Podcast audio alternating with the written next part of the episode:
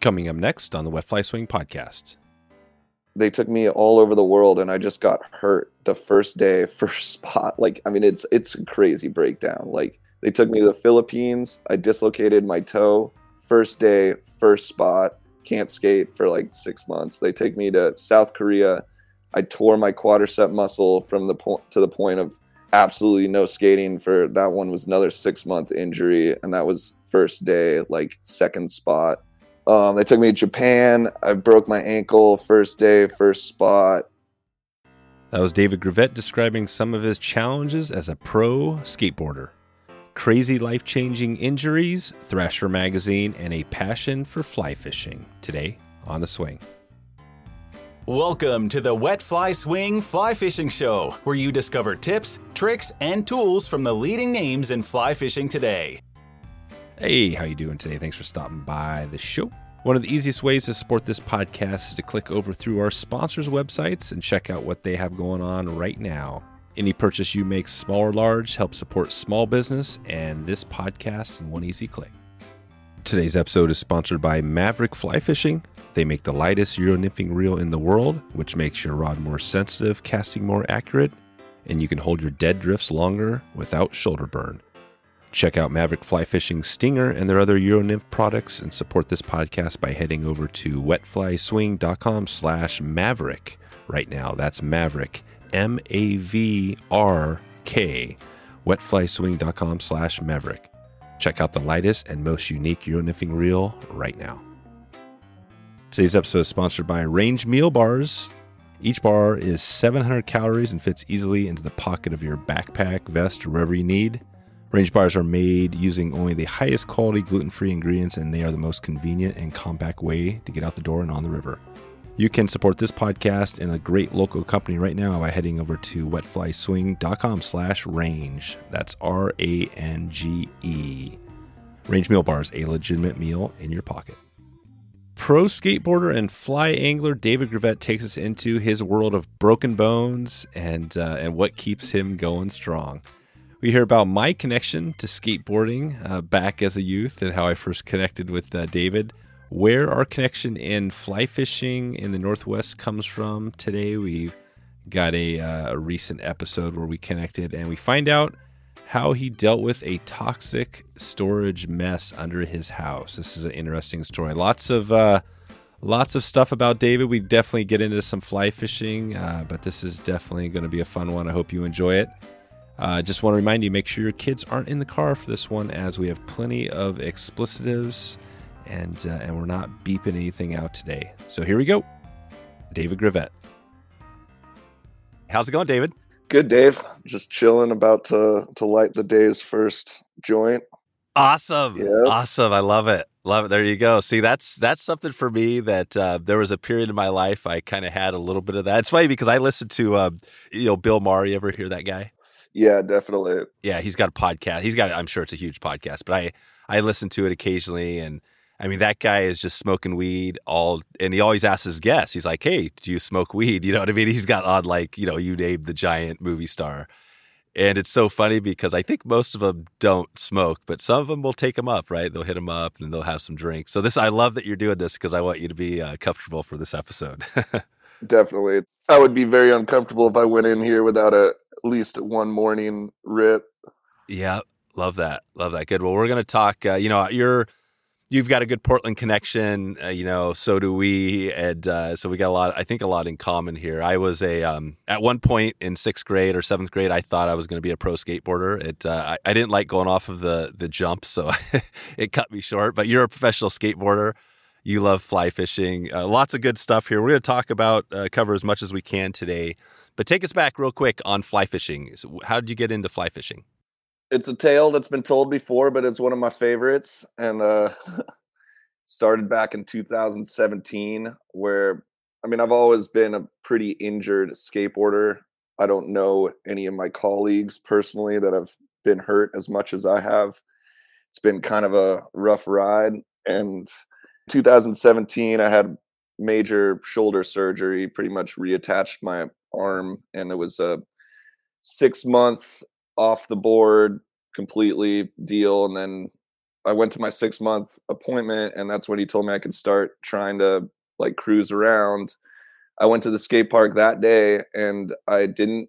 I wasn't slamming. I was just like taking a light run to throw my board down to get speed. And as I was like jogging, basically, my hip just dislocated, and I just fell on the ground, fucking screaming, and was like, "What is going on here?" My friend, we got it back in, and I was like, just Jeez. freaked out and like what is going on like let it chill out for like a week and then like was just skating down the street and it happened again and then from that point on it just pretty much a couple times a day my hip would just dislocate for no reason it got to the point where i would just be sitting on a chair like talking and my hip just goes out like being intimate with the Jeez. wife like hip out like Wow. and for a while i couldn't even put it in myself I needed like to lay on the ground, hold on to something, and get a friend. And my wife wasn't even strong enough to do it. So it would happen when it was just me and her, like I would just like go to bed with my hip out and then wake up and it would be like back in in the morning.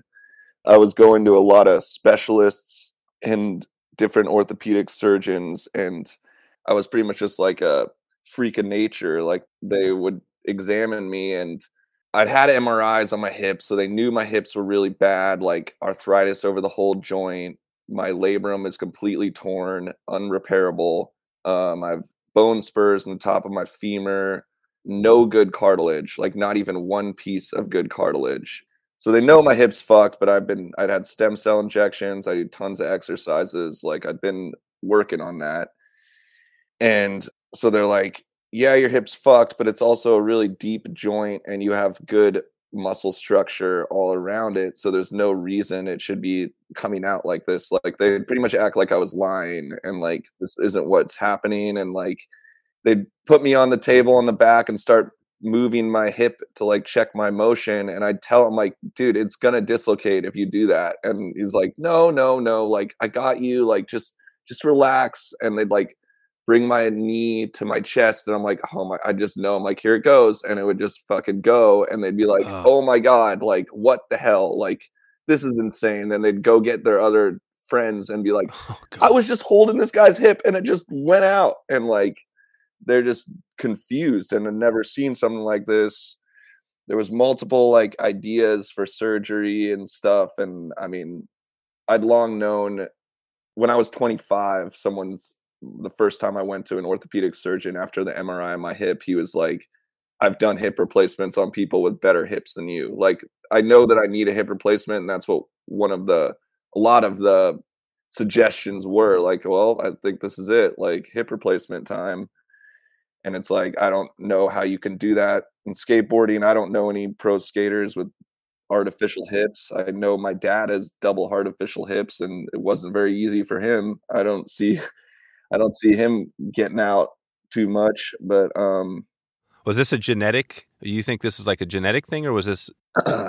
yeah, it's it's both. It's definitely like like I had my first hip surgery when I was like 16, 17. Like I've been dealing with it I mean, you're kind of like it's almost like a freak of nature, right? You're a professional skateboarder, and you've I know the history. I've heard some of the stuff, right? You've broken, uh, you've done all the crazy stuff to your body, but at the same time, you have this probably this genetic thing, and uh, but you managed to like keep it going. Are you now? I mean, are you skating? Are you still going strong and all that?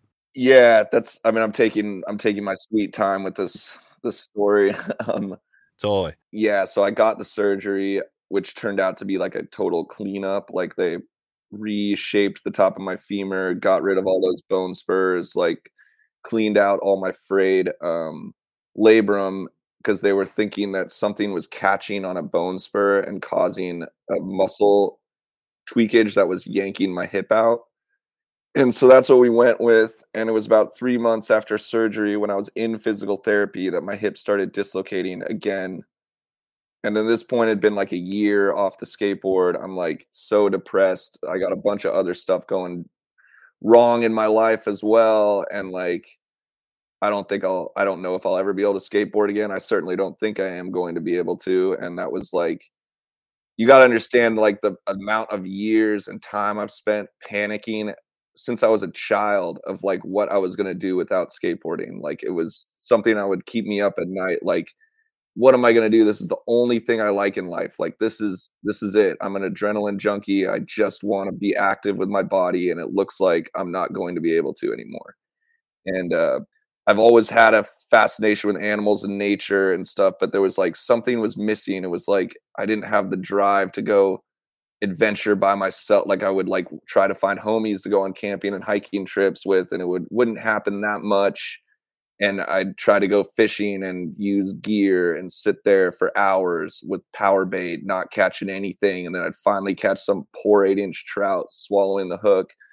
Had to kill it. And I was like, God, fishing sucks. Like, I'm over this. Like, fuck this. And then during that time when my hip was out and I'm all down and out, my friend Nick Kenny was like, yo, you should try fly fishing and stuff. And I'm like, I don't know. Like, it seems like so many people you just get so intimidated by it you're like dude it's that's fucking so complicated and i don't want to like learn all that and buy all that and everything and just like no like just come out in the kayaks we'll just troll a fucking line and we went out to some lake and just trolled and i caught like four or five trout just perfectly on the lip just popped them right off and i'm just like damn like this is what fishing can be like you can just like catch fish and do stuff while you're doing it. Like you're not just I'm paddling and like figuring out casting and stuff, which I wasn't just throwing milky cast right away or, or even now, but like people put so much emphasis onto like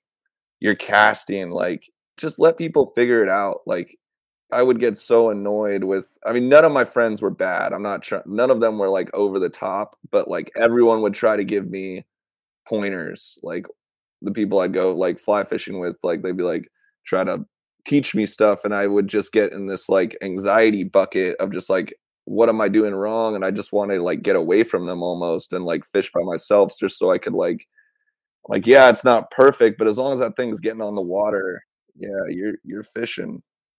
So yeah, I mean that's basically it right then. From that point on, I fucking just loved it, and it literally saved my life. Like it's a thing that people I'm not the first one to say it, and I won't be the last. But like, dude, it really came at a clinch time for me because I was depressed. I was full on like hadn't skated in two years, like just depressed, and it was something that I loved as much as skating, So and it also just gives you an excuse just to go sit out there in nature long enough for something really cool to happen. Like, yeah.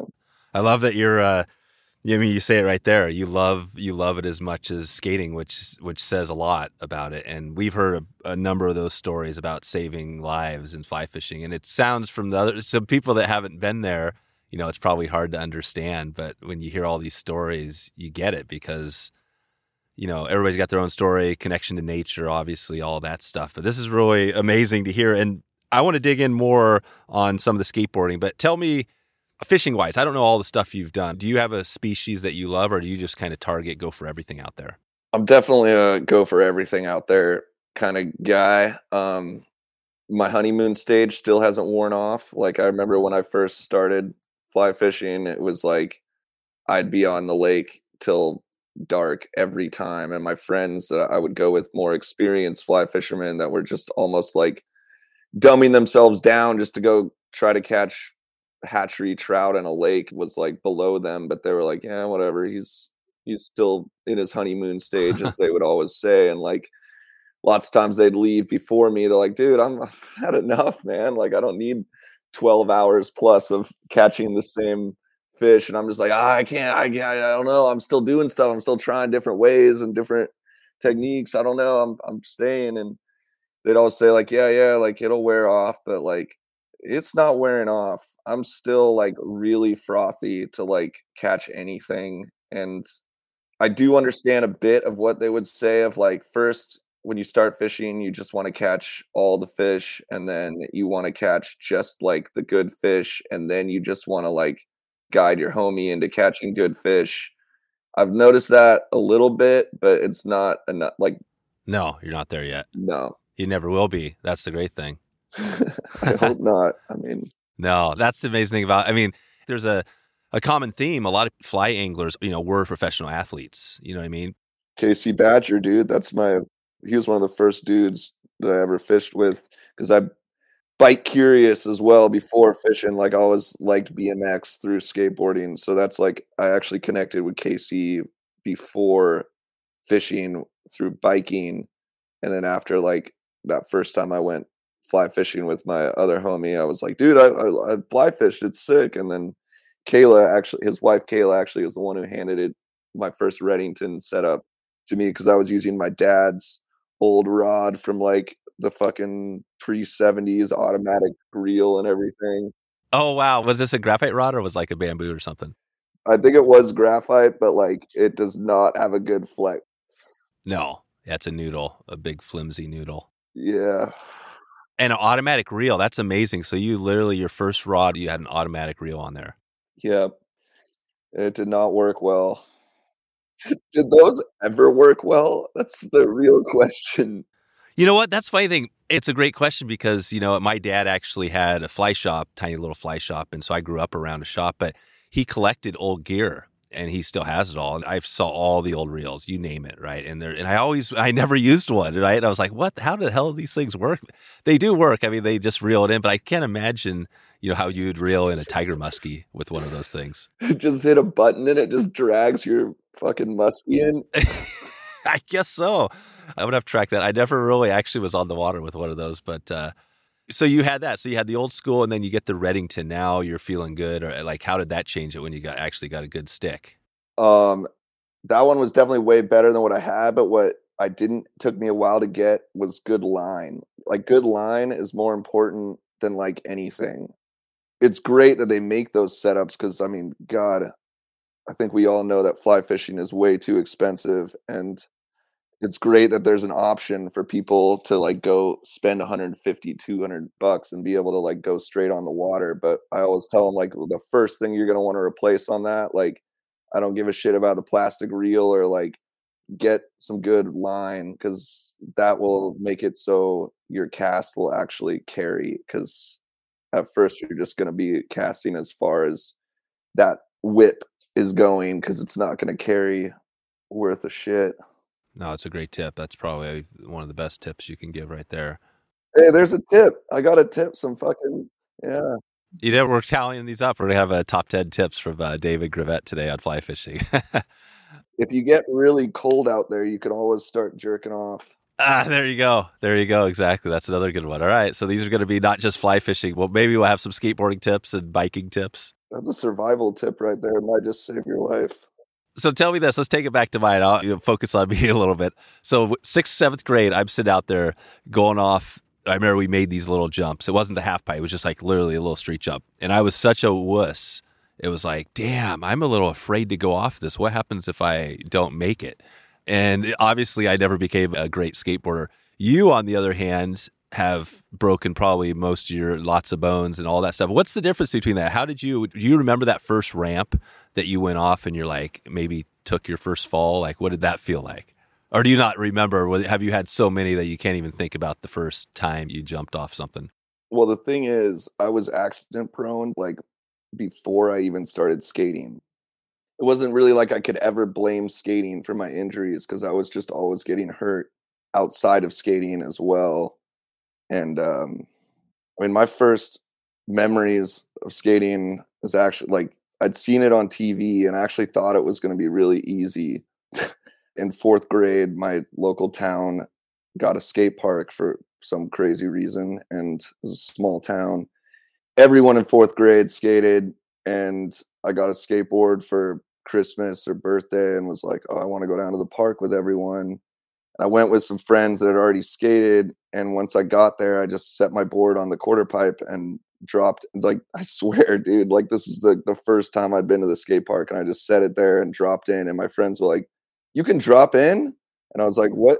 What is that? I don't know." Like I just went. You go down the ramps, right? And like, so I actually remember having like a really good like my first like I remember I learned like rock fakies that day as well, and like pretty stoked overall on everything.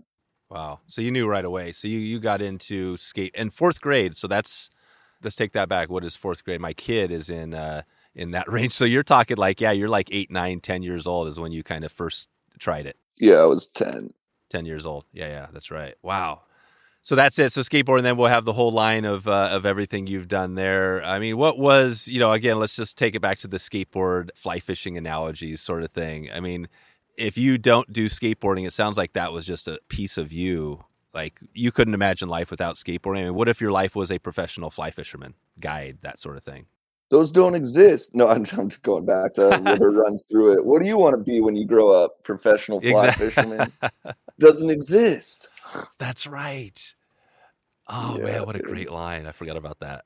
God, yeah, I'm, I'm working on uh, Robert Redford right now. I'm trying to get him on to to do a little summary of that that show. We've had a couple. We had the stuntman from that that show on. He talked a little bit about it, but that was such an influential. Do you remember that movie? I mean, how much do you remember that movie? Because you weren't a fly fisherman at the time, right? No, I actually didn't. I don't think I saw it till it was like really early on in my fly fishing that one of the homies was like, "You need to watch a river runs through it," and I did, and I was very stoked. And I mean, I've rewatched it a number of times, and it, once I have a like, I've gotten a few homies into fly fishing along the way, and I'm like, "Oh, you got to come over and watch a river runs through it," and they get stoked. What is it about the movie that you think you love most? God, dude, I don't know. Just the if the old man had it his way, no man who didn't know how to catch a fish would ever disgrace one by doing so. like, dude, it doesn't get much sicker than that. And like the part where the brother-in-law dude is like Brad Pitt's got to take him fishing. He's like, he's probably a fucking worm fisherman and stuff. And like, he shows up all hungover and he's like, fucking worm. right. He's got his cup of worms. He's like, fucking worm fisherman. God, what a great movie, man. Robert Redford, Brad Pitt. And like I said, we had the stunt double for Brad Pitt on, and we heard some of the stories there from it. It was pretty interesting. It's funny because that movie, when it came out in the early 90s, was, you know, the biggest thing for fly fishing, right? My dad had the shop back then. It brought in like bazillions of people. It was like this crazy. And since that time, there's not been anything close. Maybe COVID was the next time where people got in. that show Yellowstone certainly wasn't it. No, exactly. Yeah, Yellowstone's out there, right? That's like, that uh, homie just fucking shit casting the worst piece of water. Like, oh, really? So it's not good. well, there's one, there's a character that's there for a couple seasons, and like, he's fly fishing whenever like the encounters are with him, and like, it's mostly to me, it's the patch of water that he's. I think he's casting like directly downstream or something fucking weird. Like, like he's just not fishing correctly. You can tell. Oh man, that's not good. Is that Kevin Costner or is that the Harrison Ford thing? it's fuck it's neither i don't it's like he's just like a whatever character and i've heard that like he's an actual fly fisherman apparently and apparently he's got a lot of shit from that so i've heard i've heard he trying to make excuses like i was just doing it what they told me to do or whatever and it's like well if, i was going to be a skateboarder in a movie like and they told me to hold mall grab i'd be like no dude like you don't hold mall grab like i'm going to hold the fucking board the way like you're the supposed to hold the fucking board you got some integrity to protect right. Yeah, you're not going to look bad for a movie or whatever. The fly fishing thing in the early 90s, that river runs through it, blew it up. Tons of new anglers came into it. You know, keeping the analogies on skateboarding. I, I remember it, you know, I'm older, but I remember the sixth grade, seventh grade period. It seemed like it was super popular. I mean, what is skateboarding? Has it gone ups and downs? Is it still getting popular? Are people still, are you seeing new kids getting into it out there? yeah it's i mean it's very weird right now in my opinion like it's it could be possibly bigger than ever but it's kind of lost some of its small town charm. Like it's i'm very lucky that i got into skating when i did like i consider like any time before the internet became a huge thing like the golden years of skateboarding. Totally. yeah and it was still like a misfit sport like the people that weren't going to fit in on the football team the baseball team the soccer team.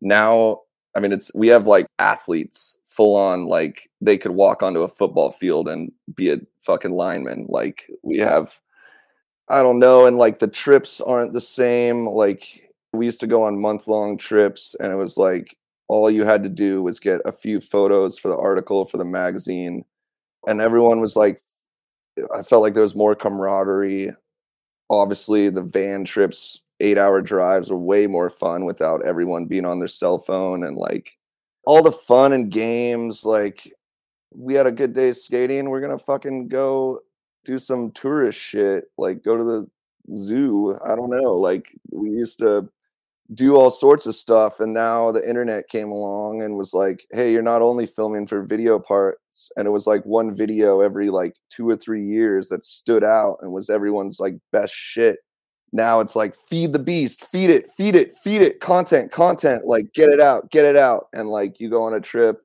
you're not only filming for a video part and articles for a magazine but you're like doing all this internet shit in between you know like there's always something to be done so there's definitely no days off. Right. So it's more work. And you're still out there like kind of touring and going on the skating scene yeah somehow i mean i swear too man the fishing has kept me like when i used to get hurt before fly fishing and i'd have a six month injury it was weird coming back like it would take me like a couple weeks, month to like get my board control back. But I swear, I'm just now I don't skate for like six, eight months for an injury, and I just get back on my board and film tricks like that day. Like I don't know, like it's this last summer, like because I got that surgery on my foot that I had that pin in for, and I hadn't even put skate shoes on in like eight months before I went on this month trip to Europe and i'm just like i have no idea how like this is to work and like put my shoes on filmed like four tricks that day that i was stoked on as well like stuff i would have been like pleased with before the injury and i said to it's a joke but it's very arrogant i was like man i don't even think i need to skateboard anymore i just i think i've just reached a level where i just like i, I just know you got it you're that good you've come to the you know how do you attribute that? I mean, what is that? When you're wading rivers, you're using so many key muscles to skating. I swear, because you're fighting.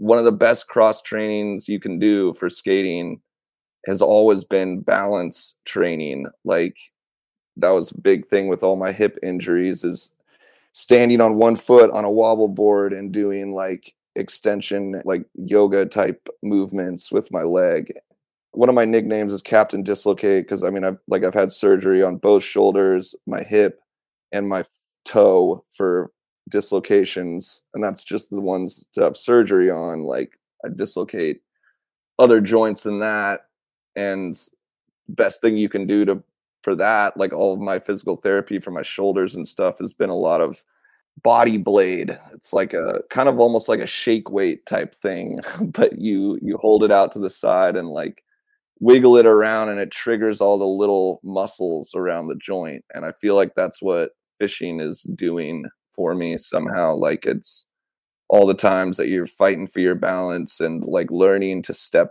also another thing is like how you you transfer your weight. You learn how to like transfer off one foot to the other and how you're like because you never know what your step's going to be. You're always god yesterday when i was fishing the chocolate milk river that i was fishing like I could not every time as I'm easing into the river off the bank, like it looks like you're just gonna like you have no idea how deep it is, and like you're just taking each step, like, and I feel like there's there's something there, and plus anything's better than just marinating on the couch, and luckily mm-hmm. it takes a pretty bad injury to. I mean, I was I was out there fishing like a week after getting that pin in my foot and like i mean the doctor was telling me i wasn't going to be able i was like am i going to be able to fish and stuff? And he's like well you're going to have a pin sticking out of your foot so you're not going to be able to put on any shoes. And like you really just need to chill like how'd you do it? So you did it? You put your boots on with the pin? No no i couldn't put i couldn't do that. I had like a walking splint type thing and i just like did my best to like put a wool sock over the tip and so my toes wouldn't get freezing and then put a bag over it and I'd hobble on down to the lake and sit in a chair and throw my indicator setup out there and caught a few fish. That is so awesome. Do you do everything? You must, you know, is everything at the height like hardcore? It sounds like that. That's pretty like hardcore. You're out there with a broken foot, sitting on. You know, you can't get enough of it. Is that like your everything you do in life? It's like full on. I mean, I just I can't sit still, and I just I don't know. Like my right now, my back's been out for like over two months, and it's never gone out this bad. It was horrible, and like five days after it went out, I was supposed to go on a like week fishing trip to fish ocean in Alabama and then fish the rivers in Arkansas with Drew Wilson Drooler. Shout out the homie for lining that up. And I was like so bummed that I was gonna miss that trip. And I'm still in the point where I can't even like stand. Like I'm completely bedridden, but I'm just like, fuck it, I'm going. Like I don't care. And I thought I was gonna maybe get better like during the trip, but I man, I've never taken so many ibuprofens, and I'm like, it was pretty bad. sitting and fucking, we're just fishing like all day into like we fished till like four in the morning some of the days because we're fishing. Oh wow! And what were you guys going for? Um, at this time, we were fishing the coast in Alabama and redfish and stripers and fucking whatever we get. Like we were fishing the the weather, of course, was not good. It was windy and cold, so that just on this boat getting blasted, fucking.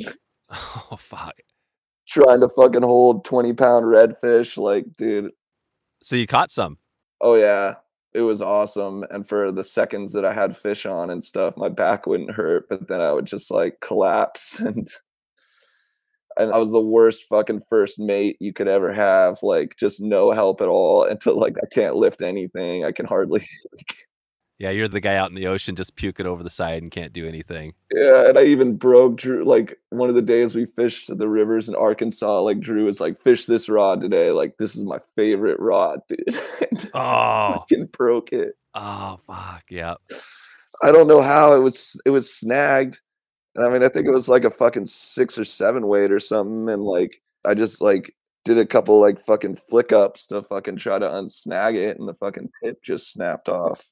Those rods are so fine tuned, man. Any little, you know, the fly even nicking it. I mean, all sort. You never know where it's been nicked. Yeah, we, we broke a rod on our last trip too. It's always a bummer, but it happens. You know what I mean? That's part of the game. Yeah, the homie Sam Sumlins in Alabama who lined up all of our ocean fishing and took us out on his boat somebody broke one of his rods as well. We discovered like the next day, like we pulled it out of the thing and the tip was broken. We'd been fishing dock lights the night before. And it was a rod that I'd been fishing a lot, so there's a pretty good chance I broke it. I think Drew was trying to be a nice guy and take credit for the break when he knew that it was probably me saying that he might have broke it putting it away and stuff, but I was fishing a pretty big game changer. I might have clipped it fucking night casting with a hurt back. Yeah, you never know exactly. So basically, that answers the question. Yeah, you're pretty much just going strong in all this, and the fly fishing thing. You know, as you look out, what gets you? Do you have some trips that you'd really like to get in here? Some big trips around the country, the world that you want to do? Dude, I want to go everywhere. Luckily, like I mean, I bring a fly rod with me on all my skate trips now, and I've gotten to like catch fish in a lot of different places because of that. I mean, short rips, or like there's days where I know I can't skate and I've reached the point where I've been around enough skate trips injured to have completely lost the thrill of just watching other people do stuff I want to do. So I'll connect with somebody on the fucking world wide web or something and go I mean that's another a great thing about fly fishing is there's a community very similar to skating. And in fact it reminds me way more of the because that's one of the things that's lost in skating right now is because when i started it was like if you met someone who skateboarded they were your homie. Like just the pure fact that they actually skateboarded like you guys were gonna like connect. And that's kind of gone. So many people skate. There's so many different like cliques within it at war with each other. And like you could almost meet a skater in fucking Crips and Blood style, like fucking looking them up, like, oh, you're on that side, or like. So is skating way? I don't even know. I mean, is it just way bigger than fly fit? I mean, can do you have any idea, like size wise? Oh yeah, I mean it's it's way bigger. It's gotta be, yeah.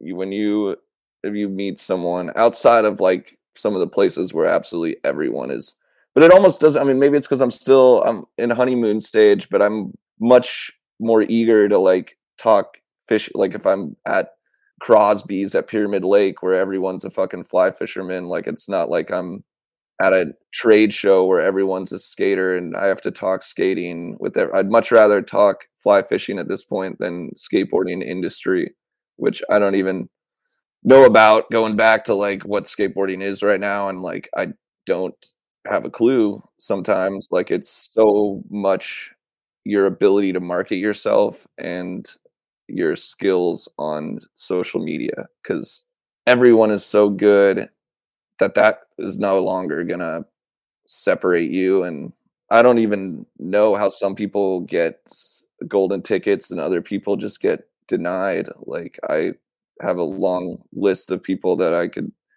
just don't know why they've never exactly got the credit that they deserved and there's also an even longer list of people who are like how the fuck is that person like have their their own shoe or fucking like you're like dude they don't do anything and they're not even a cool person. Oh that sucks. Yeah i think i was thinking about this the other day because i was hearing somebody somebody was talking about nba players right? There's only like 425 nba players right at the top of the game you know i was kind of thinking about you know in preparation for this right the skateboarders i mean it seems like you in the past are one of those people i mean that were at the top of the game the ex like all this stuff i mean do you feel like there's maybe you take the old school gang of people that were the best in the world. Like you don't see that anymore where you can be like, okay, here's the 400 best. We know who those people are still, or you kind of not, you just can't tell as much? I don't think you can tell. I mean, you can definitely say like these people, like it's pretty easy to say Jimmy Wilkins is like the best vert skater right now, but there's not always like a, I don't think you could say Jimmy Wilkins is the best skateboarder right now if you put him on a flat. I mean, he's pretty good all around, but he wouldn't be the best on a flat ledge manual pad down a stair set. But god damn, can that man ride a vert ramp? But yeah, I don't think you could. Some people could say they could because opinions are different, but there's just a lot to look at, and people's unique style is always going to play a part. And like, I think trick mind is always really important. Like that was always what like drew me into skaters when I saw them like use a spot the way I would like want it to be used, like utilize some feature that maybe is overlooked by other skaters, or just like I like to be on my toes, guessing of what like when you're surprised by a trick, when someone like does something that you were not like, whoa, what the hell was that? Was not it? Wasn't expecting that revert out or that flip out, you know? Right. Yeah, on some of the videos I was watching of you, I was noticing something I hadn't seen much. It must be very common, but you go down a ramp or you ride down something, then you're just riding on your front two wheels, like balancing. What's that called? Because that looks pretty cool. Manuals. That was the nose manual if it's on the front wheels. And that's definitely been a, because of all my injuries, there's so many times where the only thing I can do is manuals. Like I'm too injured to like pop or like jump down anything. So all I can do is pretty much ride around in manuals. So it's become your signature almost. Yeah, I don't have a whole lot of things in skating that I would can say I'm one of the best at, but I think I might be one of the best nose manuals. Not of what Yeah, it kind of reminds me of like on the bike because I did a little biking, you know, back in the again, not any not any high level, but you know, it's almost like um, you know some of those things where somebody could ride on you know do a an endo or you know ride whatever ride a wheelie forever you know spin there right? It seems like one of those cool tricks that not everybody could do but you can get good i mean who was the first person you saw do that that trick? Or is that just a common thing? Yeah it's very like nose manuals in general are very common. I'd say like the thing that i've just like spent a lot of time practicing like how to like go down things and fat like it's it's a weird balance point when you're like going down a transition that's suddenly going to flatten out. You have to stay on your front two wheels and not let the nose of your board scratch or let your back wheels touch. So it's like a you kind of have to like absorb it in a pretty awkward way. But it's definitely one of my favorite things to do these days. yeah. In fly fishing, how are you getting you know, I was kind of thinking about that influence. I'm sure you, since you're a huge pro skateboarder, you know, you probably had some influencers, but I'm sure you created your own stuff, you know, along the way. But like in fly fishing, are you just kind of creating your own thing, or are you are there people you're kind of learning from, other big, you know, fly anglers out there you're kind of watching? Um, I mean, I've definitely learned a lot from KC and Kayla and um, Jimmy Damone and Tyson Vassar. Like my main instructors. I mean, KC and Kayla are like super great with all the opportunities they've brought up for me. And like, I mean, KC is almost like a cheat sheet for you don't even have to like you just say, Hey KC, like just text him like I'm going here and then he'll just like respond like black bugs, what like tell me like what line, like what part, like fish the inside run, fucking I don't know, just like have like a whole like thing which a lot of times will work, but um I mean, there's just a lot of times where people will tell me stuff or even just going to the fly shop before going to hit a new piece of water and someone will give you the rundown on what to do and you go there and it's just not working and you have to start you have to get out of your head that like you don't know anything about fishing and you're like wait like i do catch like start let me just go back to like what i would do if i didn't have any info and like you'll start finding fish, but not every time. Today's episode is sponsored by Stonefly Nets, putting quality before quantity with their handcrafted custom wood landing nets. Charleston, South Carolina native Ethan Eigelhart was bitten by the fly fishing bug in 2014 and shortly thereafter started Stonefly Nets. He now lives in the trout rich waters of the Ozarks and handcrafts some of the sweetest wooden landing nets you'll see. I've been using these Stonefly nets for quite a while now, and I'm excited to dig into another year. Ethan builds these nets custom, and you can select from four sizes and many different wood options. For Ethan, fly fishing is a memory created from a morning on a beautiful stretch of water casting a three weight bamboo rod that his grandmother gave to his father, and then he passed to Ethan. Ethan is helping us create the same types of lasting memories every time we're on the water with these classic custom wood nets. You can head over right now to wetflyswing.com slash stonefly to check out your custom net right now. That's wetflyswing.com slash stonefly, S-T-O-N-E-F-L-Y. You support this podcast by clicking through that link to Stonefly. Okay, back to the show. You've done the Stillwater. Are you an equal Stillwater and rivers? Do you like both? Do you do both kind of equally? Yeah, I love both like a lot there's a certain relaxation to fishing lakes, especially out of a kayak. Like it's hard to find on, on a river. Like it's hard to go fish a river and be like, I'm not going to get any tangles or lose any flies today. like you'll probably just not catch any fish if that's your fucking goal. Yeah what was the steel? Let's hear about the steelhead trip. So you've had a sounds like you didn't get anything, which I've been skunked plenty of times steelhead fishing. And are you before you are you in where are you at right now? Are you kind of in uh, up in the northwest? Yeah, I'm in Portland trying to move to Camas, Washington. We're we've been trying to get deal with getting this house when we put an offer in like it's been such a the lady selling it is such a fucking nightmare, dude. Uh I heard about some stories too. Well, maybe we'll follow up on that. Um, that oil story. That was a crazy one. Your house with it. Yeah. Jesus Christ, that was unbelievable. I actually already told somebody about that story. That's. But let's hold that one for a sec. We'll, we'll get back. But but take us down this slide with. The, I want to hear about this uh, steelhead trip. So were you uh, targeting some winter steelhead? I guess. Yeah, I mean, uh, I've been skunked so many times. I only got my first steelhead last winter. Yeah you realize I will say just so you feel good about it. I mean, better because steelhead is already tough. Um, by the way, I just went to Ohio and fished Steelhead Alley, which is kind of crazy, but I had one of my best steelhead trips in Ohio of all places, right? And I'm actually on the Northwest, right? I'm in Oregon as well.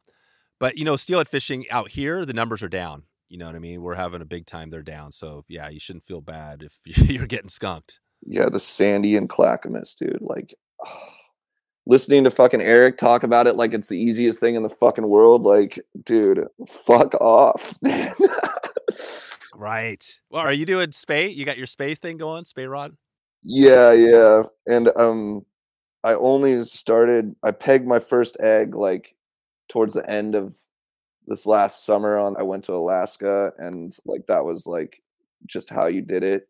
And then I'm like trying to like because at this point, I mean, like, yeah, it's not as cool as fucking. I just want to get one out of the sand yurt. Like that river has just skunked me too many times. So I've been like even trying to hit it with the fucking bead as well, and just. I mean, I've really dialed in the sucker fish catching, that's for sure. But oh, there you go. nice. It's just like I go other places and I can catch. Like I've caught steelhead in Washington, and I mean in Alaska, I was fucking on fire but that is steelhead. What was this like Southeast Alaska?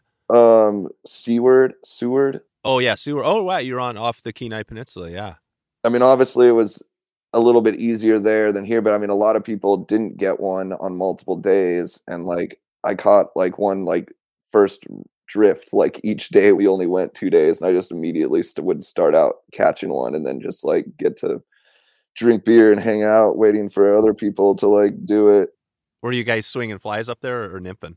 Um, that was still on the egg, and then after I caught the first one, the second day, I switched to the spey rod, and I spent the rest of the day following up. Like one of the homies hadn't gotten one yet, so like the main goal became like get him one, so he got to take the lead on all the runs, and I would just follow behind with the spey rod, and I was getting no action using like your typical steelhead flies. And then I was looking through my box. I wasn't really liking anything. And the game changer was looking frothy. And um, I said to Brandon, like Brandon, the homie who like lives there and knows the fucking rivers. I was like, "You ever swing a game changer or something?" He's like, "No, I, have never seen anyone do that." And I'm like, fuck it. I'm trying literally first swing, dude. Fucking damn. really. And uh, I was like, this was gonna be a huge steelhead, so I thought because it was fucking powerful. And then we like got it after fighting and getting closer. We're like, dude, I think it's a silver. And this was like super late in the run, so like turned out to be a fucking really nice silver. So oh, it was. Oh wow, like a chrome yeah silver. Damn, that's pretty cool. Yeah, it was probably my best day of fishing ever. Yeah, yeah, yeah. Alaska's amazing. God, so you got Alaska, you got um, yeah, you got a few. I mean, there's definitely the steelhead game can be like you're feeling it can be tough, but once you hit one, you're gonna get one, and then you'll have a spot, and then you'll know, and you got to and you'll keep doubling down. I caught one like last week on fucking five X.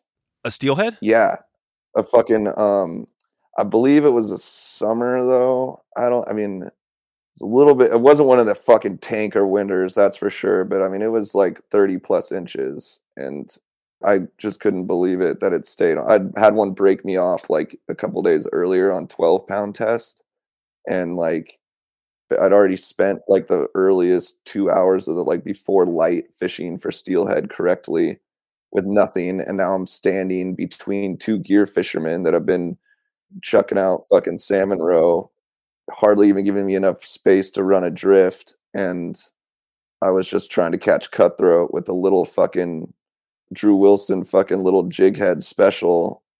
Then my indicator fucking dude fucking shoots out in the fucking middle of the river. And I'm like, dude, I got a fucking steelhead with fucking 5X. And took a while. I brought him in. I mean, that's why I fucking thanked his spirit and dispatched him because it was a hatchery and after that 10 minute battle bringing him in like his he was destined for death. I didn't feel like he needed to go through another fucking fight so i ate him. Oh you did? There you go hatchery fish. Oh yeah. Amazing. What how big was it? Like poundage? I don't know the poundage but i mean it was like 30 inches at least. Oh yeah yeah so it's like probably yeah nine or ten pounds nice fish. Oh yeah i mean i got at least probably like eight pounds of meat yeah, yeah, steelheader. God, that's cool, man. That's the ultimate. You got a fish to take home. Yeah, I, I don't do that very. I mean, that was you could count the number of fish.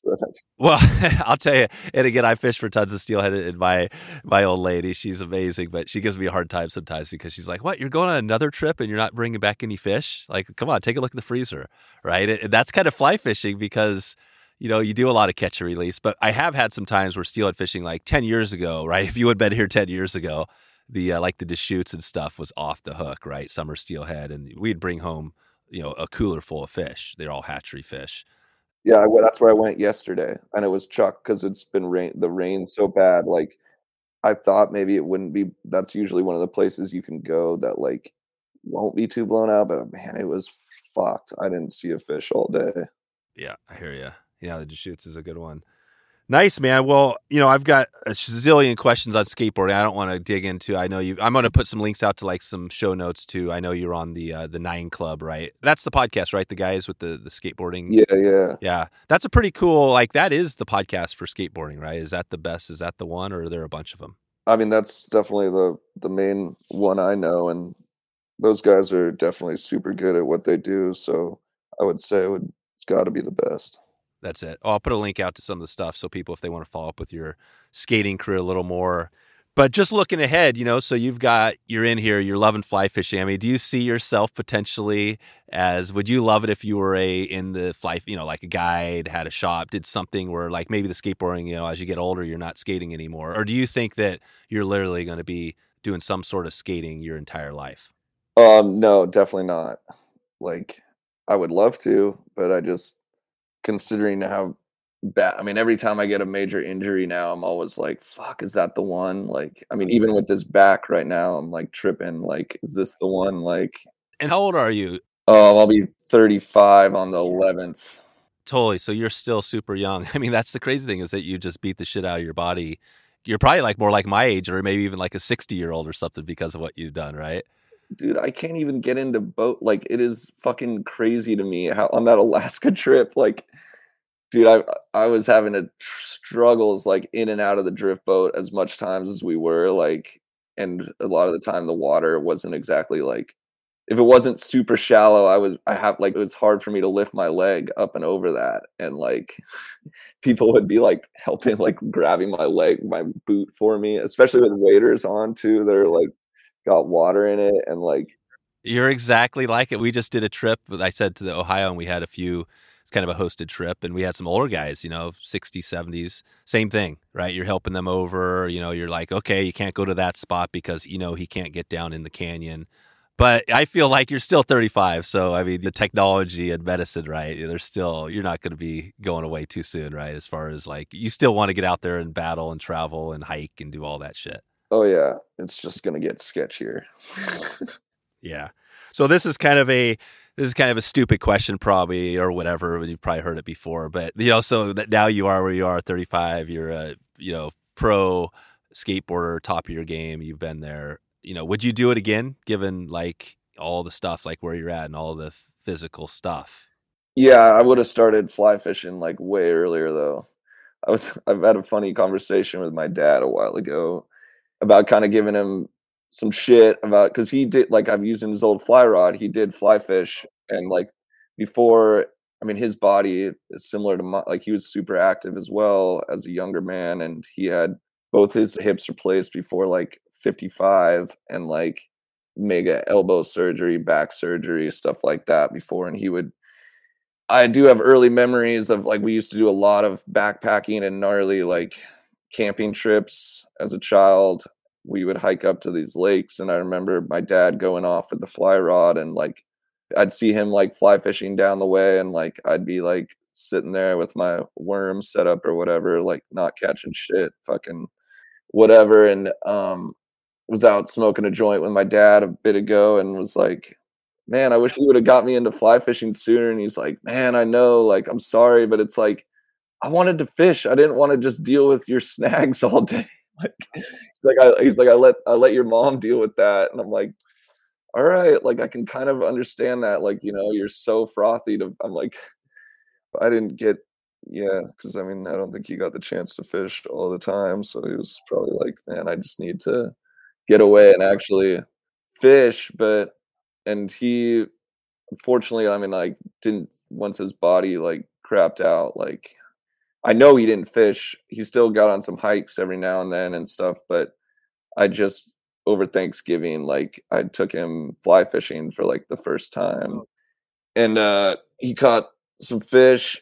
He's got a good cast still. It's his move like when he first hooked a fish, he was like, I got one like looking back at me and then like trying to like strip, but like trying to get slack on the line. So he started trying to like walk back and he like tripped and like I fucking swear he smacked his back on this fucking rock, but it, he was just immediately like trying to hand me the rod, like don't lose the fish, like. so, as your dad, you know, you look back at your dad. Was he more of the athlete, or were you more of the athlete? Um, he was definitely an athlete. Like he did a lot of, I mean, in school he was like a track and field guy and uh, basketball and um, skiing was a big thing for him. Like I remember like real early memories of like going out on these camping and hiking trips and him like doing big dives off cliffs and stuff and shit like that. He actually shattered his elbow on one of those camping trips because he was carrying me across a like a, a river and he slipped and in order to like protect me, like smashed his elbow on rock and we had to like get out of there.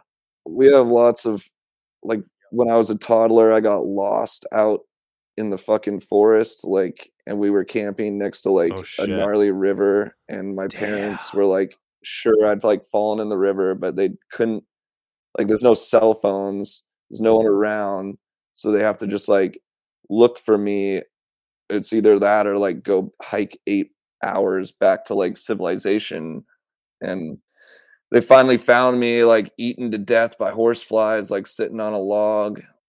I mean, like I got impetigo on a camping trip once, and we had to like rush out of there and get me to a fucking hospital. Like we got lost real bad once, and like me and my sister were like eight or nine pulling off like a 20 mile hike because we were lost. Like it was like a fucking brutal thing. But I mean, we were we totally got out there, and that's definitely where like my love of like I was in tracking class as a kid. Like I was, oh. I probably had like 60 plus animals, like pet wise, you know, like that was animals in nature have always been like a a thing for me. I just never had a way to like like I can't remember a time in my life where I didn't try to catch critters. They were always like snakes and lizards and frogs and like that's what wasn't translating to the fish I had no way to catch the fish without harming them super bad until fly fishing. And the people that think catch and release is like not a thing like they're just like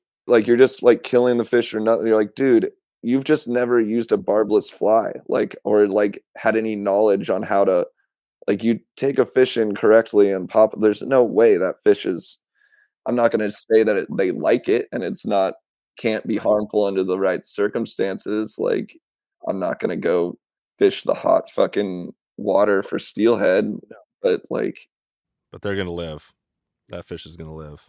if you know the fish isn't going to live then you're going to have to eat it which doesn't have like it does happen still in fly fishing like it's but it's crazy how little like i've caught thousands and fucking fish at this point and i've still i've had about four fish swallow the fly Yeah, like it's amazing. Well the amazing bit is two of them came back to back on one lake like these fish were just like too hungry or something like i'd never seen anything like it How are you doing your lake thing? Because we've been digging in. We've got, um, you know, Phil Rowley is kind of this BC kind of Stillwater guru, a friend, and he's been doing some stuff with us. What's your technique look like? Are you trolling stuff? Are you doing like indicators? What are you doing there? I do it all for sure, but I definitely do like I'll usually if I'm getting to a new lake, sometimes I'll have fucking three rods set up. I'm not gonna lie to you. Like in the kayak, like I'll have a sinking line troll like just like a big booger on a trolling setup basically and just use that for my like because I'm still gonna explore the lake and I want to kayak and I still want to maybe catch fish along the way and that'll point you out of where fishy zones are. Like if I'm on my exploring cruise and I start getting bites or catch fish trolling the booger, I'll stop and throw my. I mean, if you're seeing any topwater action, like count me another tip here. This one did come from Tyson Vassar though. Like a dry ant, if you don't know exactly what the fucking fish are biting, like if there's not a direct hatch going on, you're not seeing something directly on the water, they'll come up for a dry ant. Especially if you're on like a mount high altitude lake, like I've just found that like it's really hard to beat the ant. You can go pretty big size too, which I love because one of my least favorite things in fly fishing is despite a lot of people love this, some people are gonna hate this. I fucking hate fishing tiny dries. I hate it. I hate tying them on. I hate that I can't see them out there. I hate that they sink all the time. I hate that I have to use forceps to get them out of the fish's mouth all the time because they're too small to fucking hold on. Like, not a fan. I kind of agree with you too. I, it's it's t- and, and I suck at fly at tying them too. That's the other thing. They're hard to tie. Have you tried the salmon fly hatch on the Deschutes yet? Yeah, for sure. I mean, I, I won't. I hate that. It's too crowded. But um, I've definitely you can fish them. I'll go early in the salmon fly hatch, and you can still totally get them to come up for big old chubby or something. And like, there's a couple other rivers that I'm not gonna name that have decent salmon fly hatches that you can go to as well. But like, man, I I only like fishing the Deschutes in the winter. It's too crowd. Like I fucking hate fishing crowded places. And you, when you fish a spot a lot, you start to get your favorites. You'll your favorite spots, spots that you think are you call them your secret spot, even though there's no way that's really secret. But they're just maybe a spot that's like not as obvious, but is also a good spot. And I hate going and when I see people even at those spots, I'm like, God damn it. Like, I don't know. I hear you. No, it's true. It's busy. We we did an episode with the uh, Big Hole uh, Lodge in, at Big Hole on the Big Hole River in Montana, and they were talking about that. Yeah, I mean, it's just getting like you said, fly fishing's still small and tiny, but you know, there's lots of people on the water, a lot more than there used to be, and uh, it's hard yeah, it's scary. You like kind of in a weird. You're like, man, I want to spread the love and everything, but then at the same time, you're like, uh, like people will like hate on.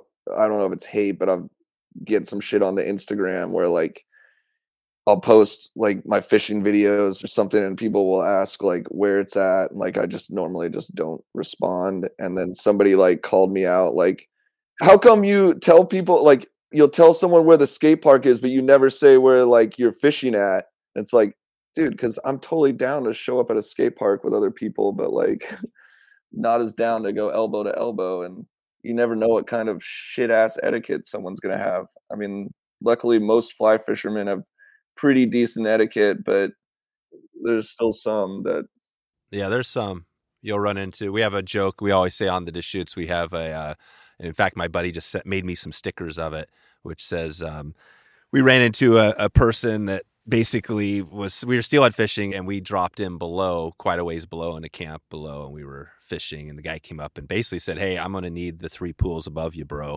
you know, like like he was a guide." he was a guide on the river and literally i was with my family like my kids and stuff and i was like wow are you really so you're to literally tell me i can't um, you know, like where I'm to fish. And so my buddy made the stickers like, uh, I'm going to need the three pools above you, bro. Basically, you know what I mean? So the guy, it's like, that's like some serious stuff. Like he could have done, he could have done a lot of ways. He could have come up and said, Hey, God, I see you guys are down here fishing, you know, and could have done it totally different. And I would have been like, Hey, take the three holes above, you know, I'm good. We're just going to take this one down here. But he was a total a hole.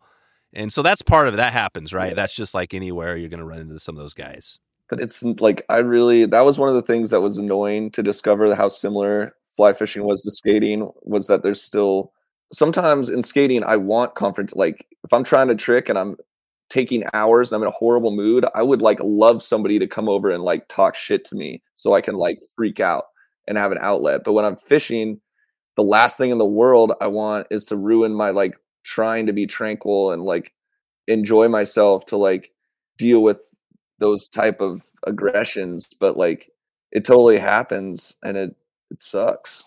I know. Yeah i think i think it is the mind eh, there's very small most yeah like you said most people are awesome and it's good but the pressure you're just going to see more as more pressures out there. I think the key is is being able to just get away from like you said either hike away from them you know whatever get in a boat get in a kayak. I think you got the kayak man. That's why the stillwater is probably pretty amazing because stillwater is even less right less known. There's you're not seeing as many people yeah, but people, it, yeah, dude, I've had mad beef out on the stills. I'll be over there roping in like a little cove or something, and other boats will like see what I'm doing and come over and try to fucking poach my shit, and I have to like call them out a few times and.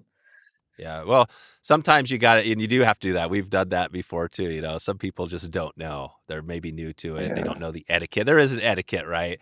And you got to coach some people on that. But sometimes the person is just an asshole. Yeah. Then you might have a fight in front of you, right? That's like, yeah. Have you ever? Have, uh, is that the type of guy you, are like uh, extreme, like on all this stuff? Are you the type of guy that is going to throw down like on the? Oh, I've, I mean, I've had my fists clenched. Like, I mean, this one river that I fish, that's the most competitive river that I probably go to, especially in this like all the fish pool up on this stream that comes out of a hatchery and you're only allowed to fish 100 feet from the stream outlet and it's like you walk down this trail and it's all heavily brushed in except for little breakouts to like these little little mini beaches that have been almost just trampled down and set up as like fishing spots.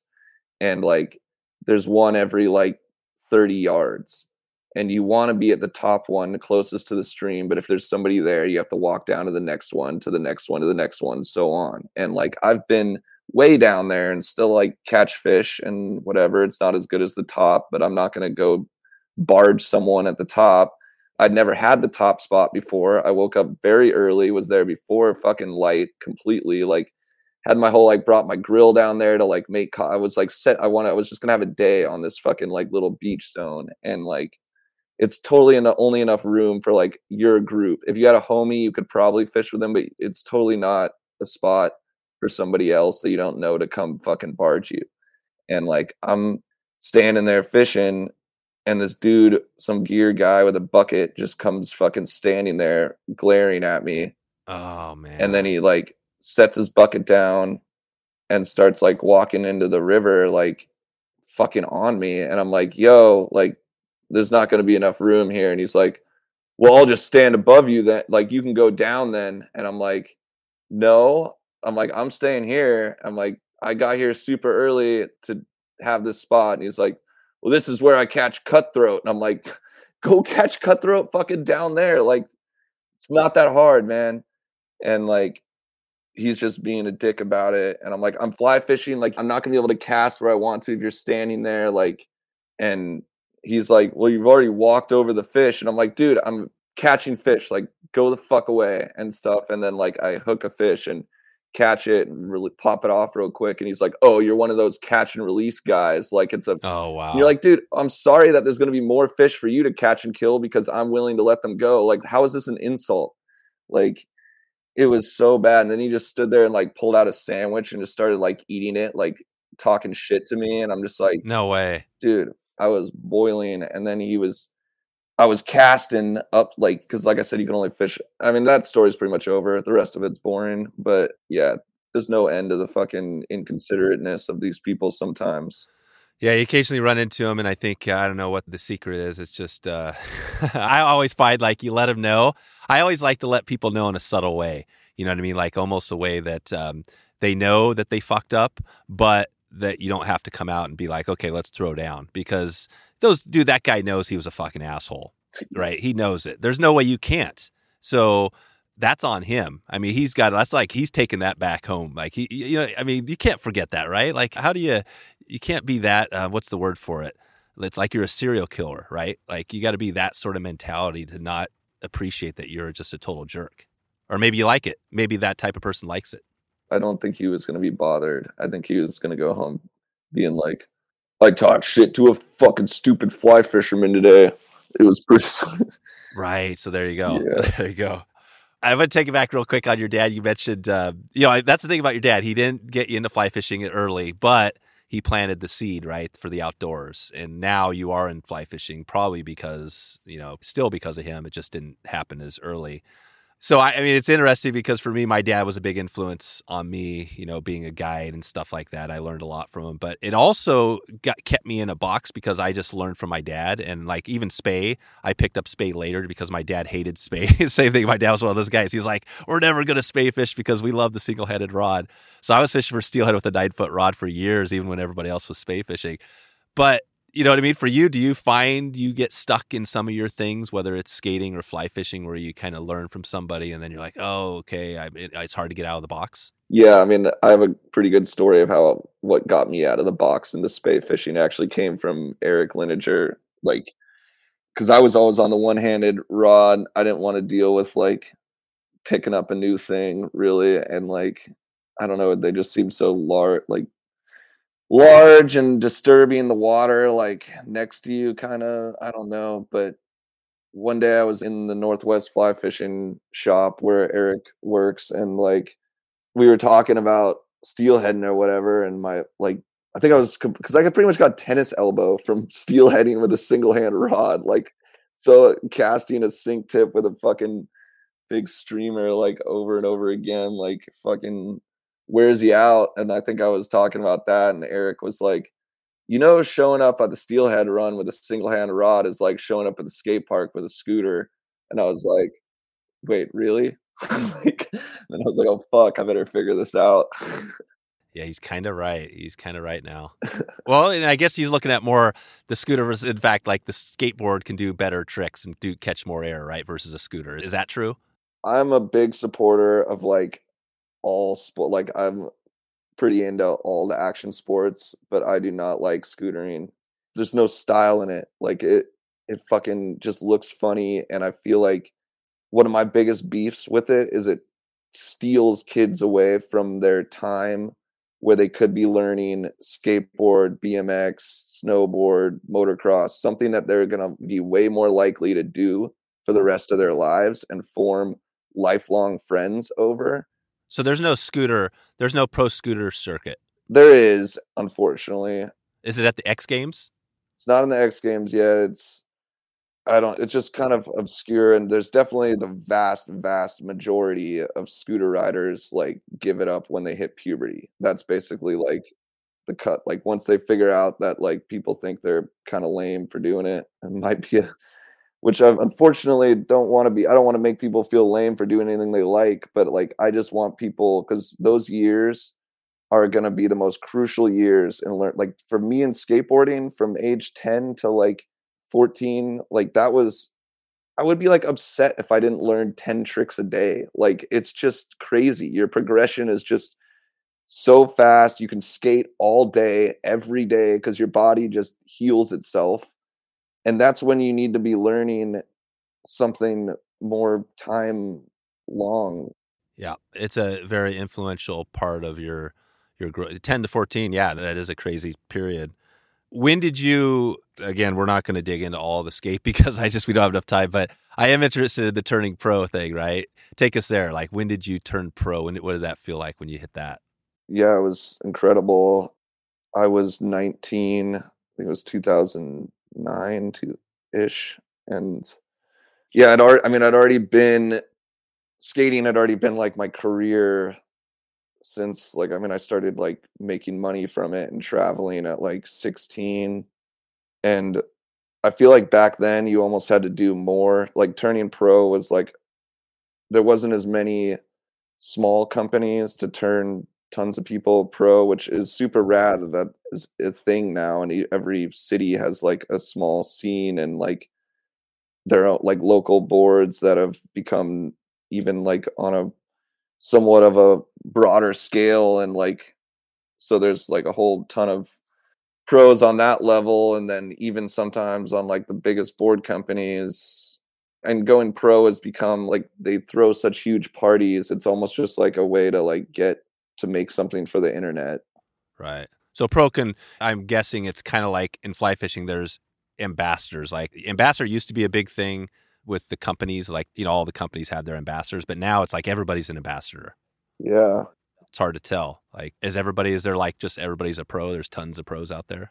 Yeah, there's definitely more than than ever probably. But take us to that moment. So what was that? How did you know? Was it the um It was a little different. Now they always surprise people. I mean, I knew for months before it happened that I was turning pro.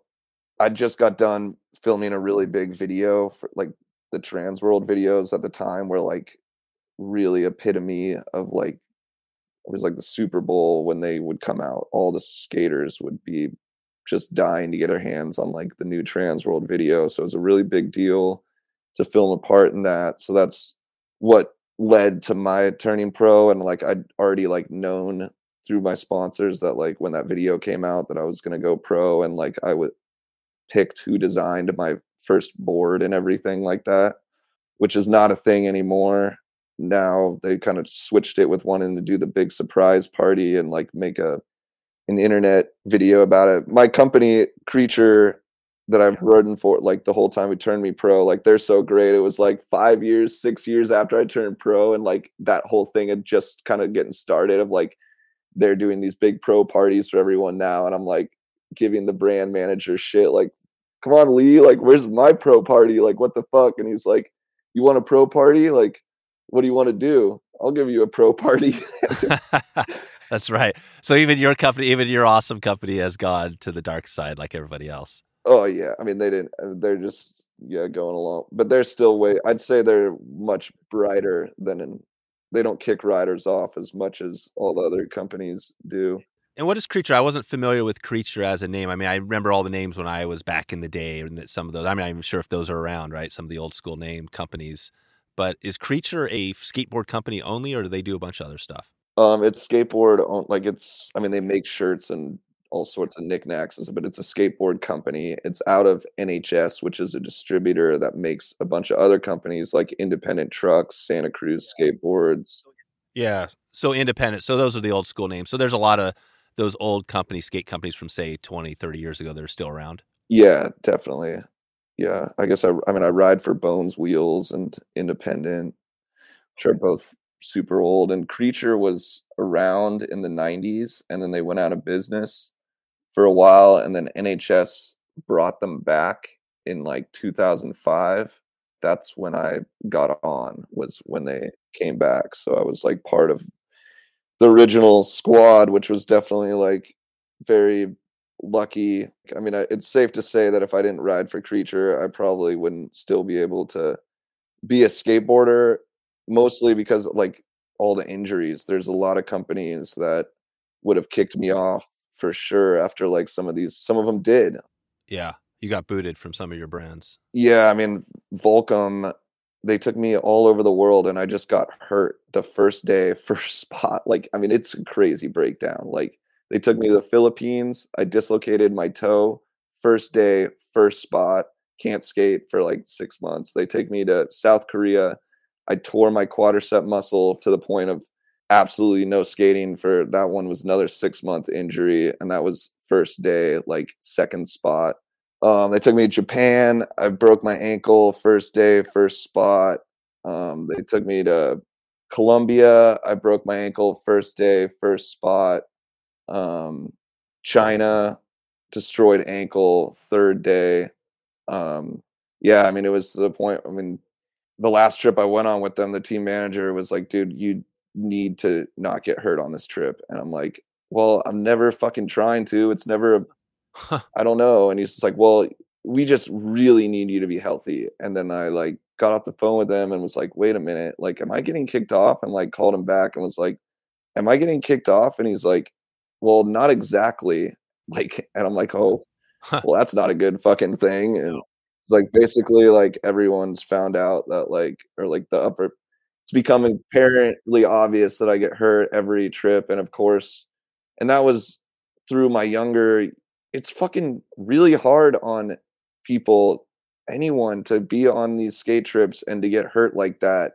It's not fun. Like people think like, oh, you're you're living out your dream, but it's like it's fucking torture. You're just watching people skate amazing things and get these opportunities that you are never going to experience again. Like you don't know when you're going to come back to these countries, and it would just always happen to me. And in America, whenever all the spots are so blown out, in order to get like a good photo or a good trick, you have to like push yourself so fucking hard sometimes. Like the majority of the things that I would shoot photos of was stuff that like I could die on and terrified the hell out of me. And then I'd go on these trips where like you get to like such amazing obstacles and like unique features that there's like a trick for you that would be an amazing photo, super good clip, and it would be like fun to do and like not scared like you would want to do it no matter what just because it's like so perfect for the obstacle. The amount of times that I just had to just sit and watch that because some freak accident happened to me like was pretty bad and I would get into some like I've never been a bad drunk, I would say. Like I'm not like I don't get drunk and get violent. I'm not like super belligerent, but there's the few times that I did have drinking issues were on Volcom trips. Like I did have to be driven back to the hotel because I was blacked out drunk, like at like three in the afternoon. Like, so that might have had. And you're injured. Yeah, yeah, yeah. And of course. so, uh, but that was a really hard hit to take for sure. Getting Volcom's a big. That's a big company. That's like equally as creature size wise. Yeah, I'd never been like I'd never been broken up with a girlfriend. I'd never been kicked off a company, and then that one was like all my paychecks combined, like still not as high as like that one, and like the trips were the best, and like yeah, it was it was a tough cookie to swallow. Right, right, right. That is, I mean, it is again back to the analogies, but you know, you're a pro athlete, and you think about these other pro athletes, you know, NBA, whatever. You know, they have a short window. You know what I mean? Like by the time you're in your 30s, right, upper 30s, you're getting old. And I mean, skateboarding. It's the same way for sure.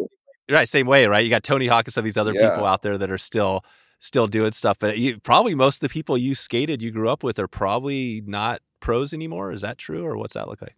A hundred percent. Like it's the fact that I'm at a 15 plus year career is like that's definitely the minority for the people, and that's what it hurts me a lot to see some of the people that like that grew up in my time and that I feel like were totally paid their like huge influential skaters that I feel like deserve the longevity to like be on their sponsors, maintainable because your sponsors have such a huge play in how you're perceived in skateboarding. Like if your sponsor has your back and is like putting you out there, then the rest of the world like follows with it.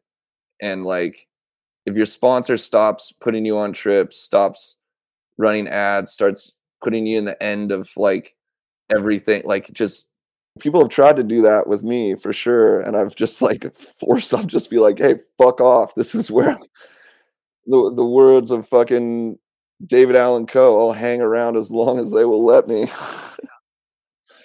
but I don't really want to I'm only interested in the actually part of doing skateboarding. I have no interest to work in the industry, be it fucking I used to think I would want to be a team manager, but I'm out.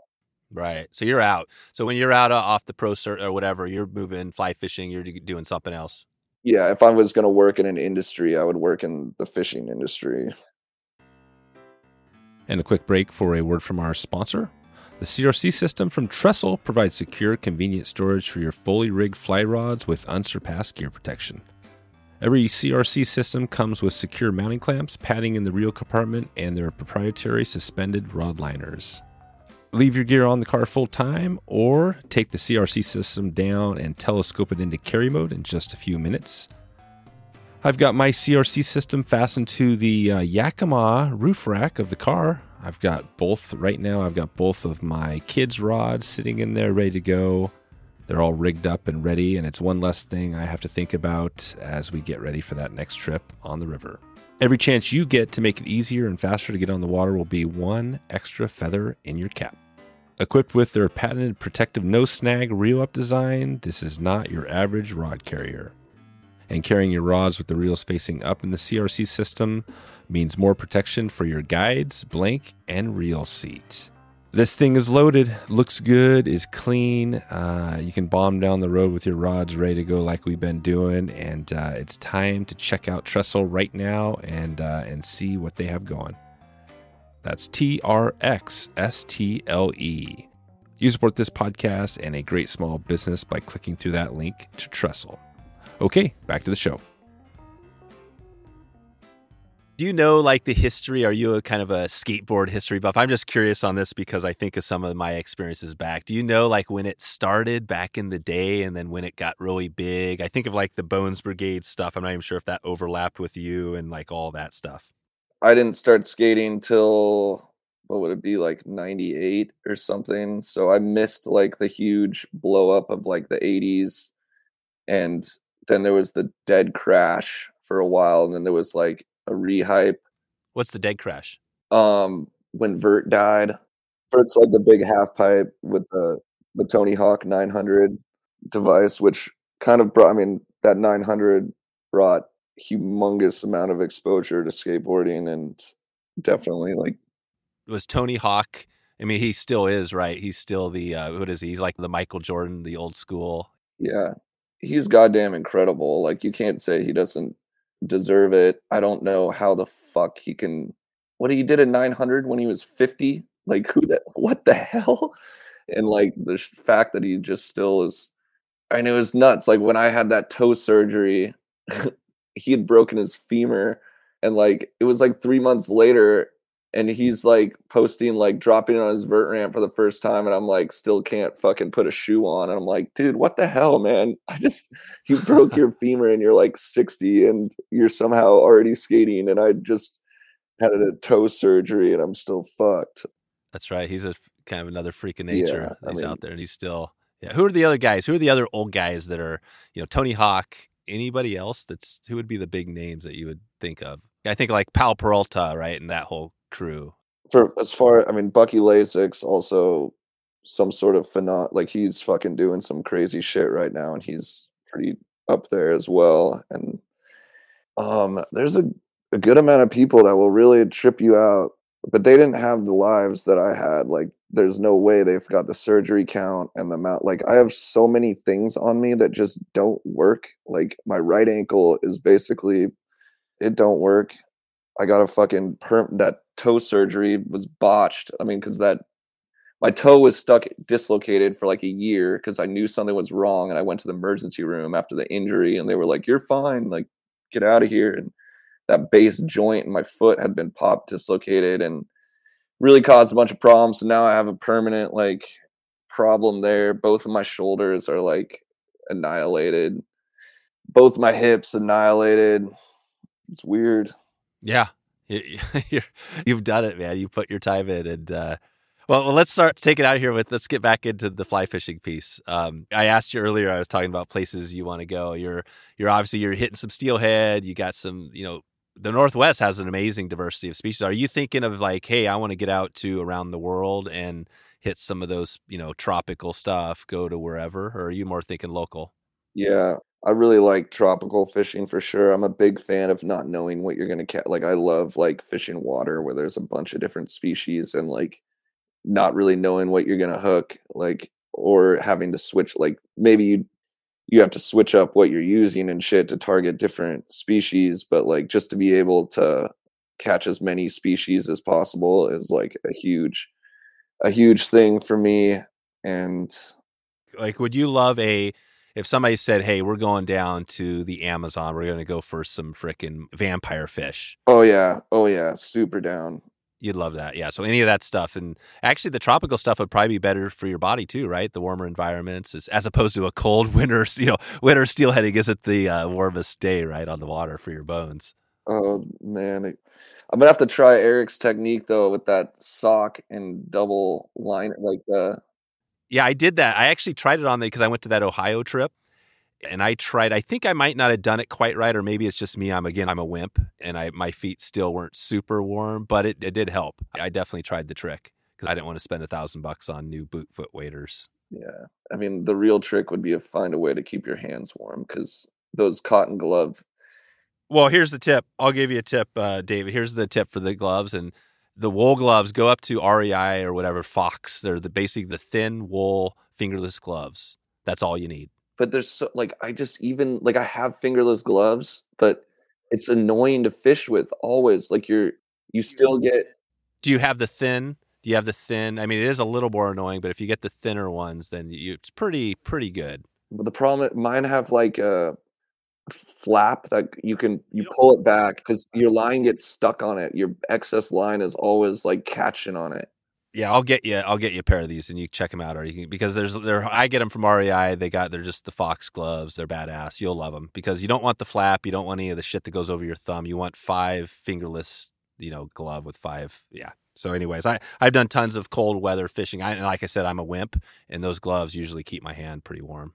Yeah, that would be nice because there's some times where, goddamn, you just aren't changing your flies because you just know you cannot tie a knot with your fingers. Yeah, totally. No, it's got to be the tropical. I think that's that's in my. I haven't done much of that, and I'm really excited because I know I'm, you know, I'm, I love still fishing for steelhead, but I love warm weather too.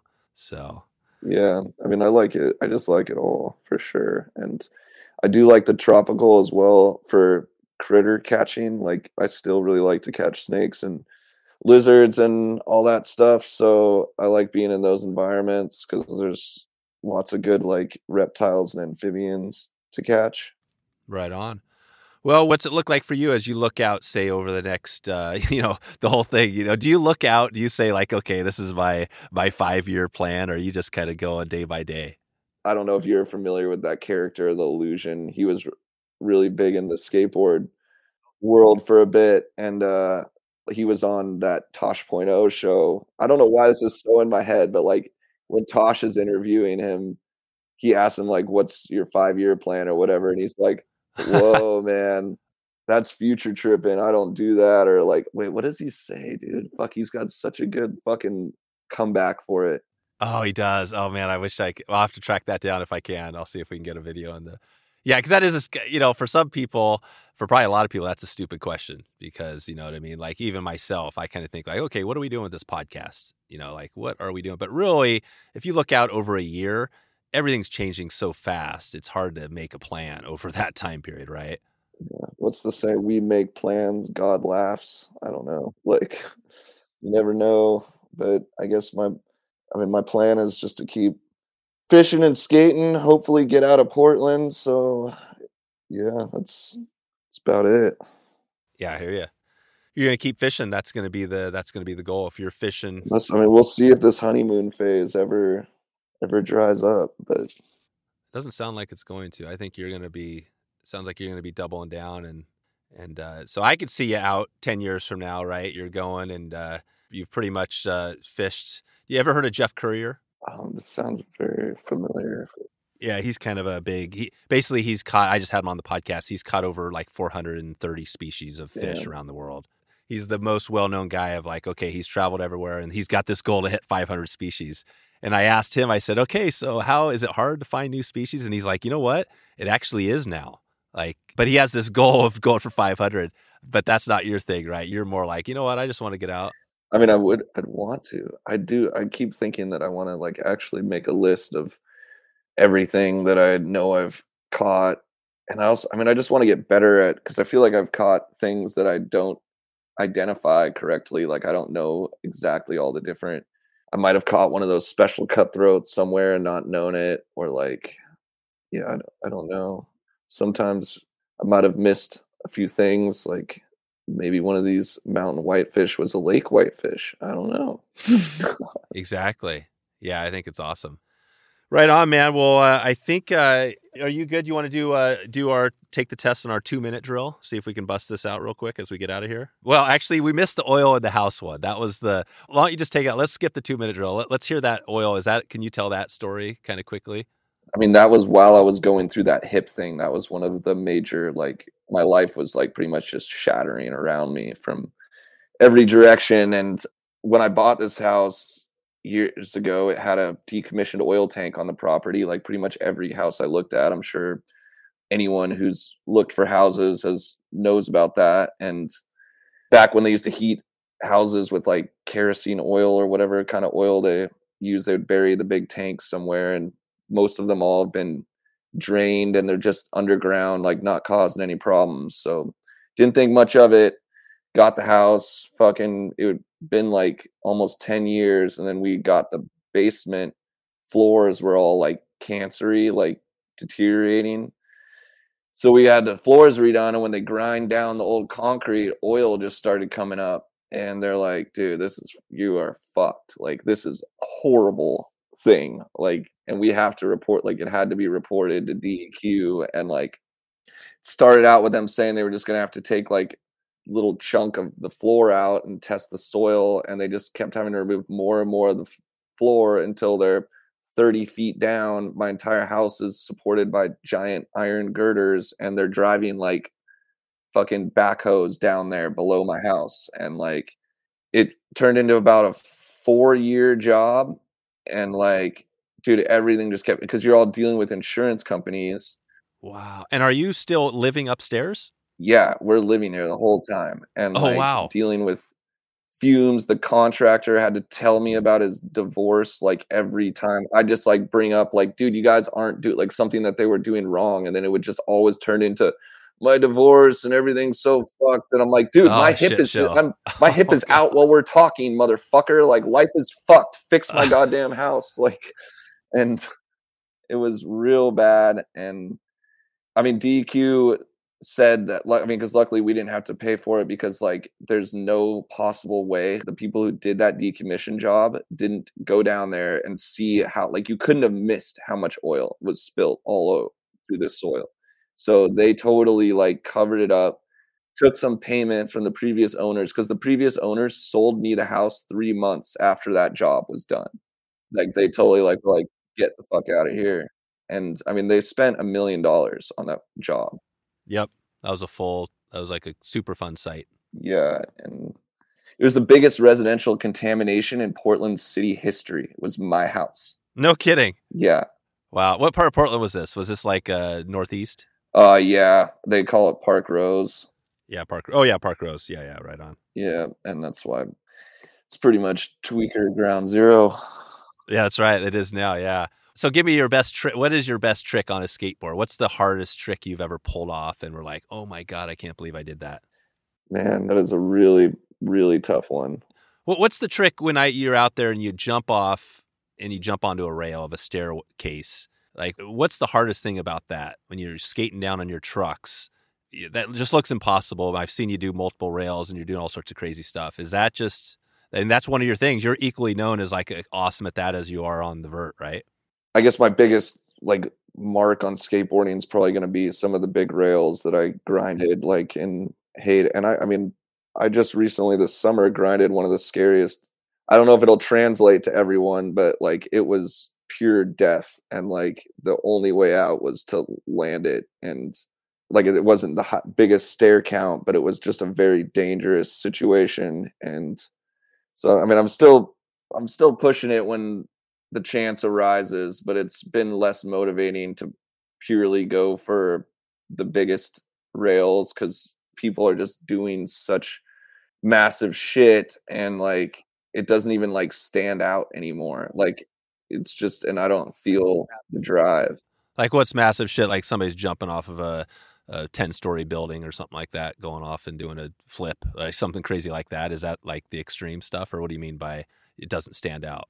when I was in my peak of big rail skating, it was like if I decided I was gonna 5 a 20 stair, like go down a 20 stair hand railing on just my back truck, it was gonna get in the mags. Like there was no doubt it was gonna be a big photo in the magazine. It was gonna be like a standout trick in my part. It was gonna be like the whole town was gonna talk about it. Like, can't believe fucking so and so 5 0 that rail. Like and now there's a very good chance that won't even get used anywhere. Gotcha. Because so many people are doing the same stuff or similar. Yeah, and I always just have feel like way more of that extra motivator to like why I'm going to like risk serious bodily harm is if like it's going to stand like if I feel like it's a standout thing that has to you get a certain like extra rush like it's my obligation to do this like this is going to be so like cool that I just have to have it mm-hmm. but when you're like I don't know Yeah, yeah. That's it. Gotcha. Is Thrasher still that magazine still out there? Oh yeah, I mean they're the only magazine now, which it was a lot cooler when there was a bunch because then you could get photos more places, and it wasn't. Yeah, they've gone away. Like a lot of the the newsprint, it's all gone to digital and web stuff. Yep. Yep. What's your kayak of choice you love you're using? Um, I mean, I have this little. Let's call it dagger. It's like a little nine foot. Um, it's only thirty five pounds, and I mean, I literally use that everywhere. I have like three other kayaks of like actually fishing kayaks and 12 footers and stuff like that. And they're just such a pain in the ass to bring plate. Like I can just go pick my little kayak up, throw it in the back of my truck, and I'm out. And I can carry it. I've carried it a mile to and fro to like Alpine Lakes and like taking it down some pretty hectic stuff. But Yeah, I definitely want to get a like a little pack raft though for like getting into. I really want to get into more like high alpine hiking into like high alpine lakes and catching golden trout. Apparently, I caught. A, I thought I'd never caught a golden trout, but that my mom was telling me that just a couple months ago we were reliving the story of me getting lost in the woods that I was talking about, and she's like, "You caught a really nice golden trout the next day," and I was like, "What? Really? Like I didn't know I'd caught a golden trout, but There it wasn't on a fly rod." So Right, right. Well, yeah, that's cool. Yeah, so you got your species list going early. Well, what about we mentioned at the start the weed cookie? So let's uh let's take it out here because I love some good uh, weed stories. What's the so if you have to choose between eating a cookie or a brownie versus smoking versus like any of the other types of what's your choice on the weed? What what do you like? I'm a joint smoker. I gotta blow the fish whistle. I have a a rolling paper company as well. Shout out! Bye, bye, bye. Like and subscribe. Parachute Papers. There you go, parachute papers, awesome. If you're gonna get high, you're gonna need a parachute. There you go. So parachute papers. And is this a joint? Is this a you like to mix a little tobacco in there ever? I unfortunately do. It's a nasty habit, but Yeah. It's a blunt, right? Is that a blunt? no, it's a spliff. I need to try to maybe edge out of that one because I mean I've never smoked cigarettes, but it's crazy being addicted to. I'm like totally addicted to nicotine. Yeah, I know nicotine is tough. I had the worst habit ever of I chewed Copenhagen for like, you know, 20 years and I quit when my first daughter was born. But I loved it, right? Tobacco is so freaking addicting. Dude, it's isn't it great? I'm just kidding. Oh, it is. I, well, not anymore. See, I'm sitting here thinking, damn, a nice chew. Still, think of this. It's been it's been like 12 years for me, and I still am like, you know what, Copenhagen, that tastes good right now. Dude, I know that's the worst. Like I did three months of no tobacco after one of my surgeries. I was trying to like do everything to get like healthy and I was just smoking straight weed and it was like I had nothing to get up for in the morning. Yeah. like there was like something missing and I just was chasing the dragon. What about coffee? Do you drink coffee? I do, but only because I smoke. Like I only drink like half a cup while I fucking puff. What was that can you popped a, a little bit ago? Oh, it's a soda water. Oh yeah, yeah, gotcha. Yeah, nani. Yeah, there you go. Nice.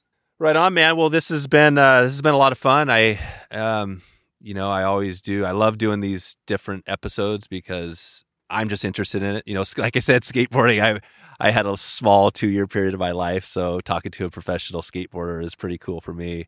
Yeah. Anything you want to leave anybody with, like as we head out of here? Uh, it's you know, in the, maybe the next. I don't know. What do you have going the rest of like 23? What What are you looking at in 2023 that's getting you excited? just trying to get that house. Like, I mean, we might get it today. Like, we're just, she's just not, she wouldn't budge on her fucking price. Then we finally bit the bullet and paid her price. And some stuff came up on the home inspection, like, and she's like refusing to pay for it. And it's like, dude, like you're advertising your house with two working fireplaces and actually you have none and your chimney needs to be totally repaired. And like, we're on our last like we can only make one more offer and like basically it's a really fine like like how badly do we want the house and how or compared to like paying the like because we could if we asked her to take too much off the price she's gonna walk but it's like fine tuning because you're like you don't want to just ask for nothing and take a total like hit know that you're if anything possibly overpaying like it's not what you want Yeah, it's a tough market too because I think things are coming down, but yeah, everything's spiked. You know, interest rates, prices, everything's crazy high. Yeah, especially in like I mean Portland's turned into such a shithole that like everyone's trying to get out. So all these like nice suburban houses are just like getting to pick and choose their buyers. Oh, right, and that's what Camas is kind of a suburb of Portland still, kind of. Yeah, it's definitely like a not like a nice place. Oh, I fucking loved it when I moved here from near Seattle. Like I grew up in Issaquah, Washington, and like the traffic. I mean, even back then was super bad. You were locked in in Issaquah. Like you couldn't once rush hour hit, you couldn't go any further west. Like you couldn't go to Bellevue, couldn't go to Seattle, and that's where all the skateboarding was happening. So I was just like bummed. And I mean, I moved to Portland, and it was just like the perfect balance between small city and big town. Like you had all like the nightlife, the funnest nightlife in the entire world. I swear it was fucking Portland, Oregon in like 2009, 2010 ish. I don't know. For me, I mean, there'd be a dollar beer night everywhere, somewhere, and like just, I don't know. Cool bars. That's right. Good bars, good coffee, good, yeah, all that stuff. There's no rush hour either. Like, I'd be like on the highway, like calling my friends at five o'clock, like dragging, like, dude, I'm I'm on the highway at five o'clock, not a car in sight. Right. Well, what about this? What about politics? You ever thought about like that as something you would get into? No, I mean, my wife would be upset that I even went on that last rant. She's always telling me to stay out of the fucking politics because it's always probably a good idea for me. Yeah. It's interesting because Portland's such a crazy, right? There's all whatever's going on, but it seems like, well, what do we do? Like, what can we do to help that process? Not be so div- like we're at this crazy. See there, I don't know. I'm dangerously close to politics right now, man. Oh hell. Yeah, that's right. Yeah, we don't have to. Yeah, that's right. Yeah, well, let's, let's keep it on. Well, let's stay on the politics because that's always the fly fishing joke. Is like no politics, no religion, and those are the two big things you stay away from. But um, I back it. No, I mean, I think that at the end of the day, we're in a crazy time because social media, everything has made politics even more divisive. And it's just this crazy world of like, you can't talk to each other anymore, which is unbelievable, right? It's like, it goes against this whole country, what the country was founded on. Yeah. I mean, it's crazy that you're like, I've, I got friends on that you could say are on either side or whatever. And because I mm-hmm. don't really give a shit, I'm, I see truths on both sides and falses on both sides. And, but it's like I can't even bring if I'm hanging with one of the friends and I know the other friend is like coming like fuck like this guy's gonna hate this guy or like they're gonna get in a fucking fight because this guy isn't politically correct enough and this guy like is a PC principal like there's two sides of the fenders here like and I just want out. Yeah, yeah, I hear you. Just more fishing. I think that's the key. Get on the water more and just kind of get your breaks. You know, get away from it. I think is the key. The more time in the water, the better life's going to be for sure. Like that's always always the case. Like as long as nothing's gonna stop me from fishing, should be okay. Perfect. Well, where should we send people? Uh, remind us again on Instagram. What's your handle there? Um, just at David Gravette. Out of those people, you got a pretty good following there. What percentage of those people are uh, angler, fly angler, or even just fisher? I don't know. I don't think enough of them because I definitely get a lot of like go back to skateboarding and seen enough track like. But I mean, there's definitely a lot of anglers too, and people that are stoked on like what I'm doing. And now it's like all of my graphics are like fishing related. I can't believe people are still down for it. Like I'm always all surprised when creature will be like talking graphics and be like, got any other fishing ground? Like you guys are still you still willing to put fit? I mean, I've had like six fish boards at this point. Like, oh, that's sweet. That's sweet. Could we see? Maybe we can get a grab a photo of one of those and throw it in the show notes. Take a look at some of those. Yeah, there's. I mean, the one that just came out is. It's kind of weird because it's a lure. It's like a shine. Like they made it look like a shiny lure.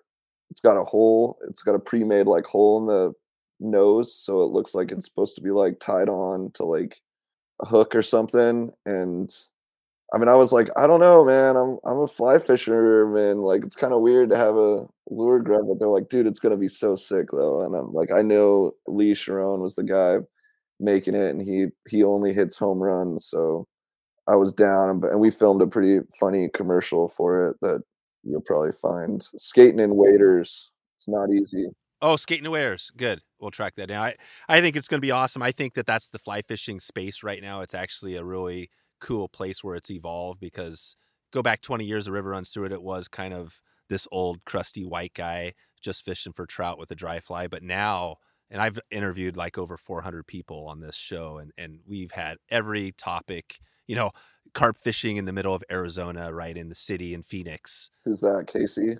Uh, no, that was uh, shit. Again, this is my old and the 400 episodes. I can't remember, but we we have an episode with the, it was from one of the local fly shops, Arizona Fly Fishing, I think, and I'll put a link in the show notes to it. But yeah, it was amazing. The guy was so stoked on fishing in the middle of town with literally like, you know, shopping carts. But he's like, dude, man, those carp, it looks unbelievable. Like carp on the, it, you know what I mean? I want to. I want to get it. I mean, I I see KC doing that all the time on his. He's doing it literally right now. Like he just posted Kayla catching a carp like in the middle of fucking city in some ditch in Arizona. Yeah, that's it. And there, oh, so this is yeah down there. That might be. I'm sure they're affiliate or connected to the folks I talked to, but Yeah, probably. dude, sweet. Well, I'm gonna let you get out of here, man. I, we stretched this thing out. I didn't DVD stretch. I could talk another two hours with you, but uh, I appreciate your time, man. This has been a lot of fun. I definitely will will send it. We'll probably get the cool thing about this is that we're gonna get a little price of people that be like, "What? What's this skateboarding?" You know, we'll get a little hate mail, but you know what I mean. I love it because I think that's what it's all about. You can, you got to have some haters, right? That's the whole thing. Yeah, yeah. I mean, tell them to look for all those awesome tips they got. That's right. Did we get? I don't think we quite got ten, but I'll put a tally. We got a few out, out of you today. yeah, sick. Cool, man. All right. Thanks for all the time today, and we'll keep it uh, in touch with you moving ahead. Yeah, sounds good. Hopefully, we get to go fishing sometime soon too. Yeah, for sure. Sweet deal. All right, man. Talk to you later. Sounds good. Peace. So there it is. Hope you enjoyed that one. Crazy stories, uh, a crazy life. You can hear it. I mean, how many broken bones have you had in your life? I know for me, um, I've always been pretty weak about that. And uh, this guy has been doing some crazy stuff. Quick listener shout out before we get out of here Todd Priest. I'm actually not sure exactly how to pronounce that, Todd. If you uh, if you get this, reach back out to me and let me know. Todd Priest from Atlanta, Georgia.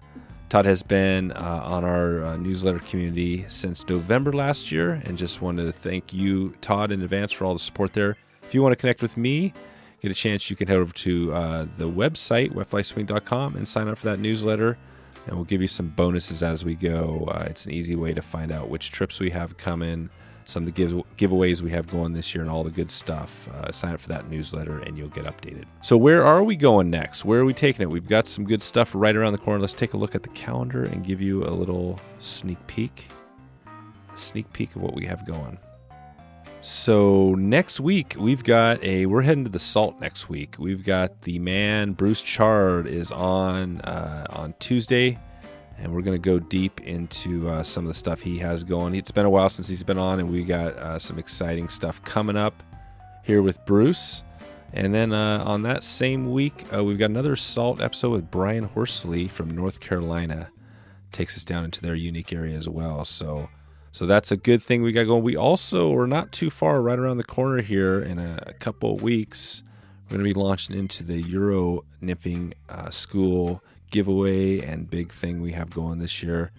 Uh, if you get a chance, uh, we're going to be sharing that here towards the end of the month. Uh, but this is your good chance to kind of check back with me and let me know if you're interested in something like this. Maybe you've been struggling with the Euro. We've put together a group that is going to help up your game this year. So that's where we're going. I hope if you get a chance to reach out to me, and I hope to connect with you either online or maybe see you on that upcoming uh, Euro trip we have going. That would be amazing. And uh, and it is getting late, like a lot of these uh, a lot of these times here. It is getting late into the night. So I want to wish you a good evening, a good morning, or a good afternoon wherever you are in the world. And I appreciate you for supporting this podcast, and look forward to seeing you on the next show. Thanks for listening to the Wet Fly Swing Fly Fishing Show. For notes and links from this episode, visit wetflyswing.com.